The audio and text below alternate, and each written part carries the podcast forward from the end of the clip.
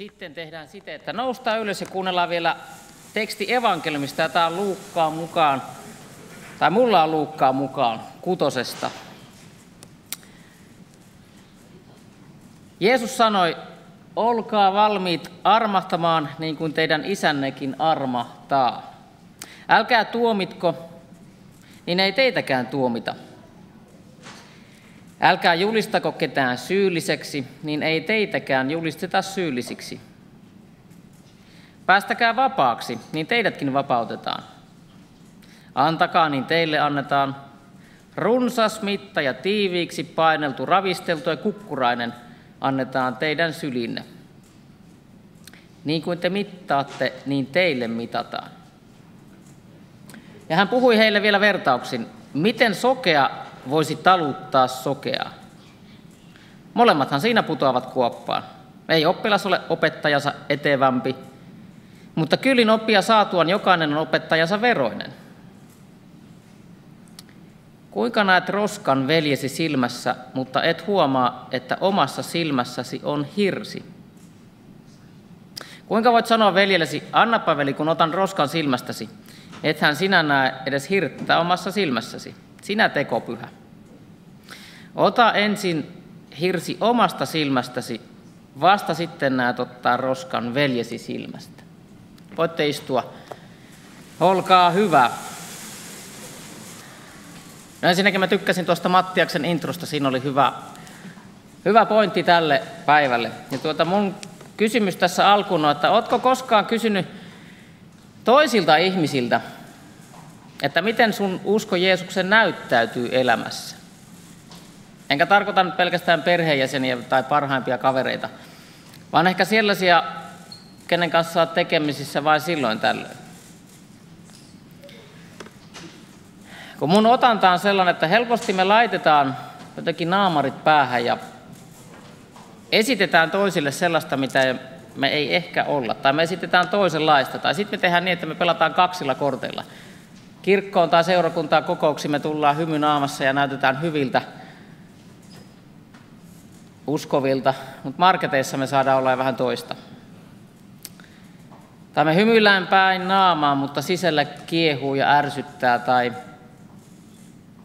täällä me ollaan jotain muuta ja toisaalla toista. Ja tällaista me peliä, me syntiset ihmiset kuitenkin tehdään. Tämä on tämmöinen mun otanta. Ja se otanta löytyy täältä ihan omasta peilistäkin. Ja siksi Paavali ja Jeesus myös tietenkin sanoivat molemmat aika painokkaasti. Rooman seurakuntalaisille Paavali kirjoitti näin, että kuinka sinä voit tuomita veljesi? Tai sinä toinen, kuinka voit halveksia veljäsi? Kaikki me joudumme Jumalan tuomioistuimen eteen – Onhan kirjoitettu, että niin totta kuin elän, sanoo Herra, jokainen polvi on notkistuva minun edessäni ja jokainen kieli on ylistävä Jumalaa. Ja jokainen meistä joutuu tekemään Jumalalle tiliä itsestään. Mä teen semmoisen sivupoikkeaman tästä, mutta tämä liittyy kuitenkin aiheeseen. Mutta kun sillä ei ole väliä, että mihin porukkaan tai seurakuntaan kuuluu, sillä sinä ja minä, me kaikki todella joudutaan pyhän Jumalan eteen ja me joudutaan tekemään tiliä niin sitten se kysymys on, että millä kantimilla me pystytään seisomaan pyhän Jumalan edessä. Ei Jumala kysy meiltä, että minkä liikkeen jäsenkortti meillä on tai kenen saarnoja me kuunnellaan tai ollaan kuunneltu. Kysymys on vaan siitä, että mitä me voidaan tarjota pöytään, kun me ollaan pyhän Jumala edessä. Ja hänen edessään kelpaa kuitenkin lopulta vain täydellistä, ja siksi Jeesus kuoli. Ja hän sanoi, Olkaa valmiit armahtamaan, niin kuin teidän isännekin armahtaa. Älkää tuomitko, niin ei teitäkään tuomita. Älkää julistako ketään syylliseksi, niin ei teitäkään julisteta syylliseksi. Päästäkää vapaaksi, niin teidätkin vapautetaan. Antakaa, niin teille annetaan. Ja niin kuin te mittaatte, niin teille mitataan.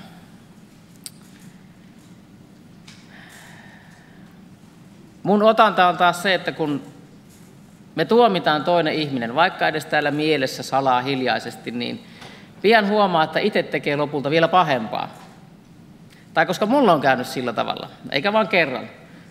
Suusta on tullut erilaisia asioita arvosteleviakin ja sitten menee päivä, tai ei edes sitäkään, niin huomaa, että tekee vielä paljon pahemmin.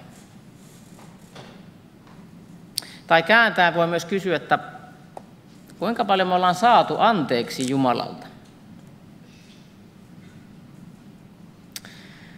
Mutta tarkoitus ei ole nyt siis mittailla, vaan se pointti tässä on, että vain sillä on väliä, että Jeesus kuoli ja sovitti meidän synnit. Eli vain Jeesuksen kautta voi saada sen synnin päästö. Hän on ainoa, mitä me voidaan tarjota pöytään Jumala edessä. No sitten päästään siihen, että tarkoittaako tämä, että kaikki on sallittua. No ei tietenkään. Yksi meidän kirkkomme piispoista sanoi pari vuotta sitten tosi hienosti, että kirkko on kyllä kaikille, mutta ei kaikelle. Mielestäni se on hienosti sanottu. Eli edelleen on siis olemassa jotain oikeaa ja jotain väärää, jotain hyvää, jotain pahaa. Mutta Jeesuksen ja Paavalin pointti nyt näissä teksteissä on se, että älä huutele kaverin synneistä. Keskity vain omiin, koska niissä riittää ihan tarpeeksi. Kyllä Jumala osaa tuomita sen kaverin siinä vieressä itse asiassa paremmin kuin sinä itse. Meidän oma oikeuden mukaisuuden käsitys joskus voi olla vain tosi hatara verrattuna Jumalan käsitykseen oikeudenmukaisesta. Eli Jumalalla on vain se oikea ja reilu mittatikku. Ja silloin kun sitä Jumalan mittatikkua alkaa sovittaa omaa sydämeen, niin huomaa, että ei tosiaan kaverin synneistä kannata paljon murettia. Kyllä Jumala tietää paremmin. Tämä ei tietenkään tarkoita sitä, että kristittyinä tai uskovina meidän pitäisi olla hiljaa, ei tietenkään. Ei tietenkään, mutta kyse on asenteesta. Tai itse mä tulkitsen tänne, että kyse on nimenomaan asenteesta. Että puhutaanko me totuutta rakkaudesta vai arvostelusta käsin. Ja tässä nyt oikeastaan on tämän, mun mielestä tämän sunnuntain pihvi. Puhutaanko me totuutta rakkaudesta vai arvostelusta käsin? Ja entistä enemmän siis minua itseeni jotenkin pysäyttää ne kristityt, joita oikeasti vainotaan. Ja nyt puhutaan niin kuin isolla mittakaavalla. Että miten he suhtautuu. Ne kertomukset, mitä voi tänäkin päivänä lukea, on, niin sieltä kuitenkin tulee se, että kun he on vaikeissa oloissa, niin he rukoilee niiden puolesta, jotka on heille tosi vaikeita. Että Herra armahda, he ei tiedä mitä tekee. Toki se on pyhä henki, joka tämän, tämän rukouksen saa aikaan. Stefanus rukoili tällä tavalla apostolien teossa ja niin taas Jeesus rukoilla ristillä, jotka pilkkas häntä. Ja siksi ainakin mulle henkilökohtaisesti on siis vaikeimpia asioita pitää samalla kiinni totuudesta ja rakkaudesta ja laittaa nämä samaan pakettiin.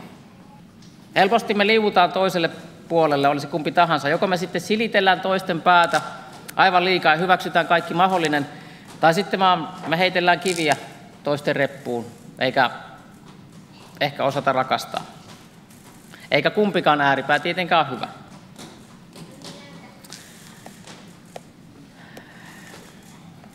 Mä ajattelin lopettaa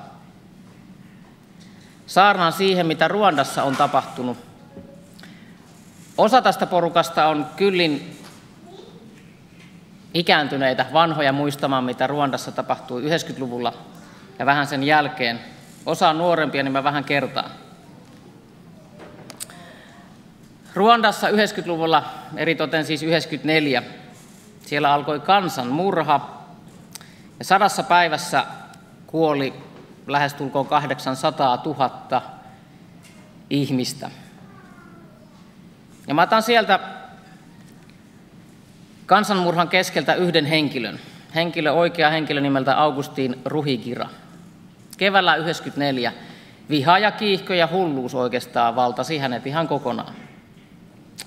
Hän liittyi omassa kotikylässään tämmöisessä Gitven kylässä semmoisen miesporukkaan, joka ryntäsi tappamaan sitten tutsi vähemmistöön kuuluvia naapureita ja myös heidän suojelijoitaan. Ja näin siis tekivät sadat tuhannet monet muut hutu enemmistöön kuuluvat ruondalaiset kaikkialla maassa. Ihan jopa radiossa kehotettiin, että nyt menkää ja tehkää näin. En mene tietenkään yksityiskohtiin.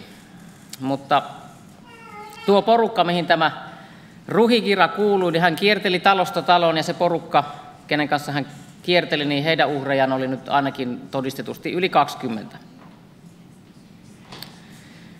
No reilu kymmenen vuotta siitä eteenpäin, eli vuosi oli sitten 2005. Niin tämä Ruhikira, silloin tämmöinen keski-ikäinen hintelä mies, seisoi hiljaisen kansanjoukon edessä pienellä niittyaukiolla tuolla samaisessa Kitven kylän kunnantalon vieressä. Ja siellä oli alkamassa tämmöinen kansantuomion tai kansan tuomioistuimen istunto. Eli tuon oman kylän väki langetti Ruhikiralle tuomion osallisuudesta neljän eri tämmöisen murhajoukon tekoihin. Ja silloin siis tuolla Ruondassa niin oli yhteensä noin 120 000 murhasyytettyä ja he oli odottanut tutkimuksia ja oikeudenkäyntiä sitten turhaa vuosikausia. Ja valtion virallinen oikeuslautus totesi, että ei meillä ole, me ei ikinä pystytä käsittelemään näitä reilusti. Tämä on vaan mahdoton homma, jos kavereita on tässä 120 000. Ei me pystytä tähän. Se oli aivan sietämätön siis koko yhteiskunnalle. Ja niinpä viranomaiset keksi seuraavan ratkaisun. Kukin kyllä käsittelee omat tapauksensa, piste. Siinä se oli. Ja niinpä siis myös tämä Augustine Ruhikira päätyi sinne Kitven kylän kansantuomioistuimen eteen. Ja silloin myös eräs kylätuomari, tämä on niin vaikea nimi, niin mä en aio sitä täällä toistaa, mutta mulla on hänen nimensä täällä. Mutta hän totesi, että päätavoite ei ole rangaistus, vaan tunnustus, anteeksianto ja sovinto.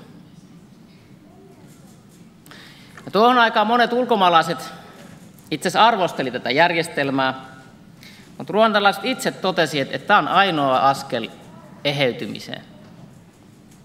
Kyllä me länsimaalaiset osataan taas arvostella paremmin, eikö niin? Mutta tuo Augustinen Ruhikira oli monta tuntia kertomassa yksityiskohtaisesti hänen tekosistaan, ja loppuvaiheessa hänellä jalansa ihan petti. Hän lysähti polvilleen tuomarin eteen ja totesi, että minä annan anteeksiantoa, olen hyvin pahoillani kaikesta ja toivon, että te ymmärtäisitte. Ja tähän tuo tuomari vastasi, että ei tuo tarpeen. Ja sitten hän alkoi lukemaan tuomiota, ja se oli seitsemän vuotta vankeutta.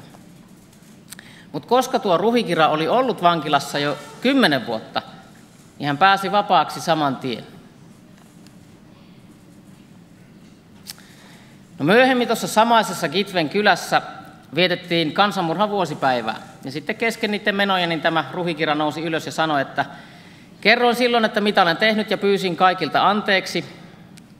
Ja sitten yksi näistä uhreista, eli siis vainajan joku lähiomainen tuli luokse, hänen tämän ruhikiran luokse ja sanoi, tai itse asiassa hän halasi ja sanoi, että minä ainakin annan anteeksi. Ja tähän tämä ruhikira totesi silmät kyylenissä, että jotain hirvittävän raskasta putosi sydämeltäni.